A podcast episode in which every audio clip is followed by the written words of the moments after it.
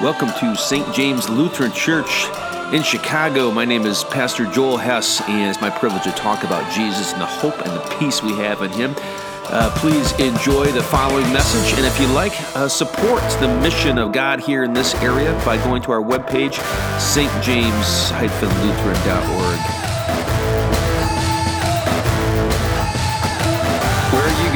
will go. Where you stay, I will stay. Your people will be my people, your God, my God. Where you die, I will die, and there I will be buried. In the name of Jesus Christ, amen.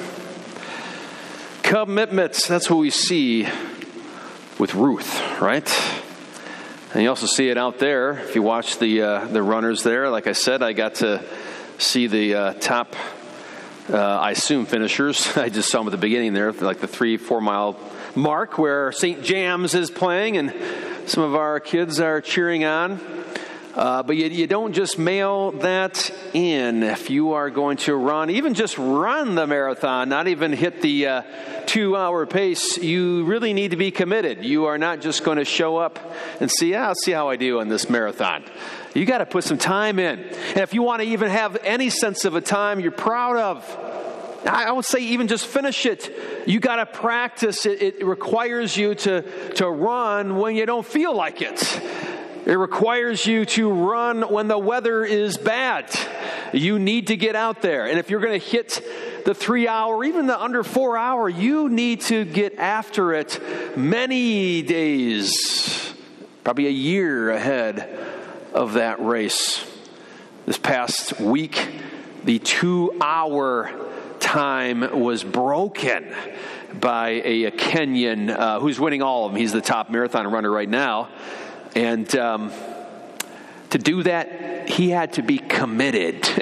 Not only, you're thinking he had to be committed because he's running that far and that fast. That seems crazy. But he had to be committed way long ago when no one's watching getting after it, doing his best when no one's keeping track.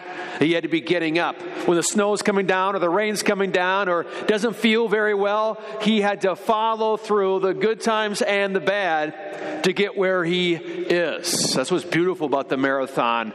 Um, it really brings out endurance in a person. We see that kind of commitment in Ruth.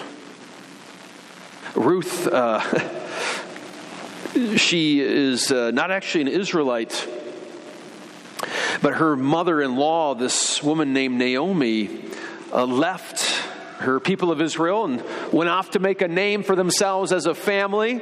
She and her husband, they had two sons. Uh, they had everything you could want a great family life, and things were going well.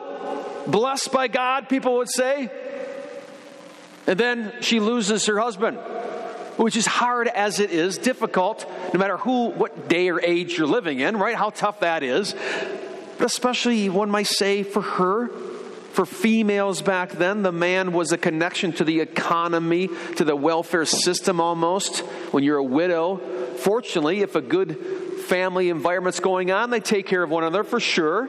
But you get a little disconnected when you lose your husband. And then her sons married. Things were great. And then they died suddenly. Almost this Job sort of thing is going on with Naomi. She must have thought she was cursed. I mean, imagine what she's thinking that you would lose your husband, but now you lost your two young sons. And it was just her and these two ladies. And Naomi's in this foreign land. She doesn't know anybody. And so she decides that she's going to go back to Israel because she's not getting taken care of there. And, and, quite frankly, three women is hard enough to be taking handouts, to be trying to fit in or whatever. And she's not even a Moabite, you know, so she's going to go back to her people. And you would do the same. You're going to go back home, back to family, back to things that you know. And she tells the two daughters, she actually gives them the gift of remaining. You can stay here because you're from here and find another husband or another life, or this makes sense to you. There's no guilt. Do not feel bad. She gives them that gift, that release. It's okay. They had every opportunity, and it would have been totally fine if they, the two of them, would have stayed back. They both say, We're going to stay with you. Naomi tells them again, Don't. You're not going to get, I'm not going to have other sons. I'm not, I can't help you. I'm just kind of dead weight, quite frankly. And so, of course, the one named Oprah, I'm joking, her, her name's Orpah. So uh, both, I would say, uh, trait, no, I'm joking. Anyhow, uh, so Orpah gives in, but really it's actually fine. It's very important to understand. She is not a sin. She stayed where she was and probably went out and find a, a husband, etc. It's all good because Naomi said you can do that. And then she looks at Ruth and says, Go. And Ruth says, No. And Naomi keeps on urging her, Get out of here. I'm dead weight. I'm getting older. You can easily just find another husband and things will be great. You don't have to stay with me and don't feel guilty about it. And for no reason except for Ruth's commitment to Naomi, her loyalty, she says these absolutely amazing words Don't urge me to leave you or to turn back from you. Where you go, I will go. That's an open sentence, by the way. And where you stay, I will stay. Your people will be my people, and your God, my God. Where you die, I will die, and there I will be buried. May the Lord deal with me, be it ever so severe, if anything but death separates you and me. Maybe no, there's no more beautiful phrases about commitment than what Ruth gives Naomi with this. Isn't that just gorgeous how she says this? And it wasn't even a, we use, sometimes people have, uh, it's been, been popular to use this in weddings, right? Because it really fits that vow. This is not even that. This is just a friend, a relative, a, a person that cares, that's devoted to this other person, that wants the very best for this other person, no matter what it costs them. An extraordinary commitment.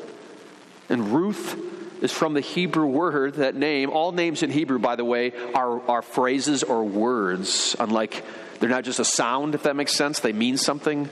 Ruth is friend. What better name for this woman than a friend? What better friend could you have than this?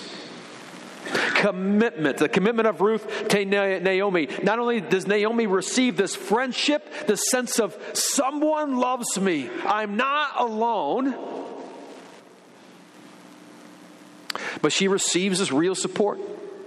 Commitment like that is the fundamentals of society.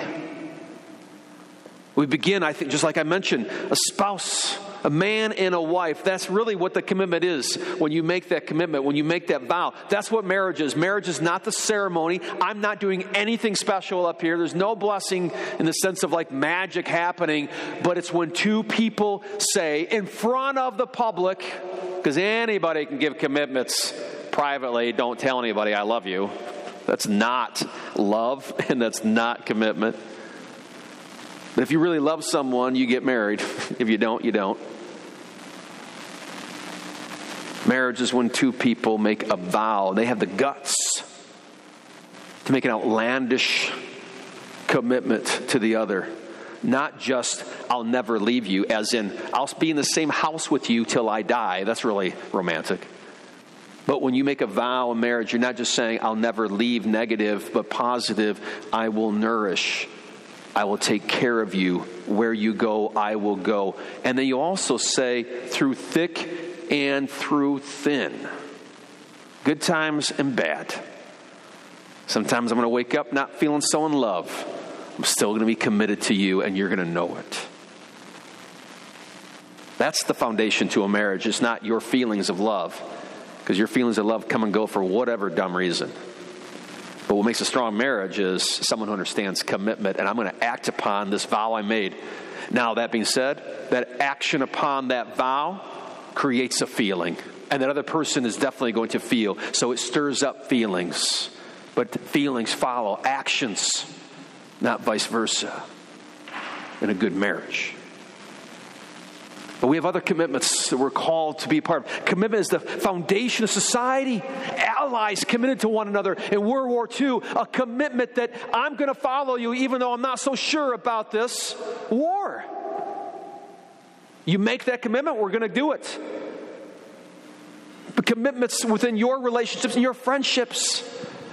What was the world be like if you never know what the other person's going to do? If you never know if your friend's going to be there when you, you say, let's go out, or we're going to do this or that, or no one's committed to you? Commitments do you make in your job when you sign a, for a loan, etc.? You're making commitments and promises. That is the foundation, that's the thread of our societies. People following through on commitments, let alone commitments in church. We are called to be committed in church, not showing up necessarily only, but when you are a member of St. James, and not everybody is, and some people come and go in the big city, I understand that totally. And if you're not, you're just checking this place out, that's great. But when you become a member, what that means is I believe what's being taught here, and I'm going to do what I can for the benefit for others. I'm committed to people that come here to serve them. That could be offering, that could be taking care of one another, that could be signing up for this. I don't, it doesn't matter. I don't care. It's also, you know, church, we come like today, you come to receive, absolutely, number one. But also, do you know that you come and you should come because someone might need to see you? Someone might need your presence. Someone might need your hello or you might need that from someone else. That's a part of the family of God as well. This is not a McDonald's. This is grandma's home. This is a family of God. Think about that. How are you doing on your various commitments in life? Work, home, church. Not well all the time. Or maybe we're doing it well superficially, but in here, we don't feel so committed. We're not the best at keeping commitments. I mean, how many of you can say, Yeah, I'm pretty much Ruth? If I was there, I'd do the same thing Ruth is. Or would you be Oprah or Op-? We fail at our commitments. We're, we're terrible. And the reason why, I think, number one is because we always have to struggle with that number one commitment that we all have. You're all born with a number one commitment, and that's what? Who's it to? It's to you. In the end, that gets in the way of everything. We see marriages fall apart a lot of times because someone, one of them or both of them, in the end, it came down to their happiness. I'm not happy anymore. Or I've fallen out of love. We do this with everything, right? And then we might invent all these reasons why we have to get out of this commitment, but really it's because we just personally want to satisfy ourselves in a different way. In the same way with everything. People just don't follow through on commitments because, in the end, if it's not working for me, then I'm going to get out of it. We are such a lackluster, wishy washy people, not even in terms of the church, but just our humanity, our love for one another. How easy we just get out of a situation when things get, especially when they get tough. I ask you to think about these commitments you made. Number one, in your family, right in front of you. Act upon those. Lord, help me be more committed. But also part of St. James, being committed to one another, loyal to one another. This church, uh, you know, it, has gone through a tough time a couple of years back.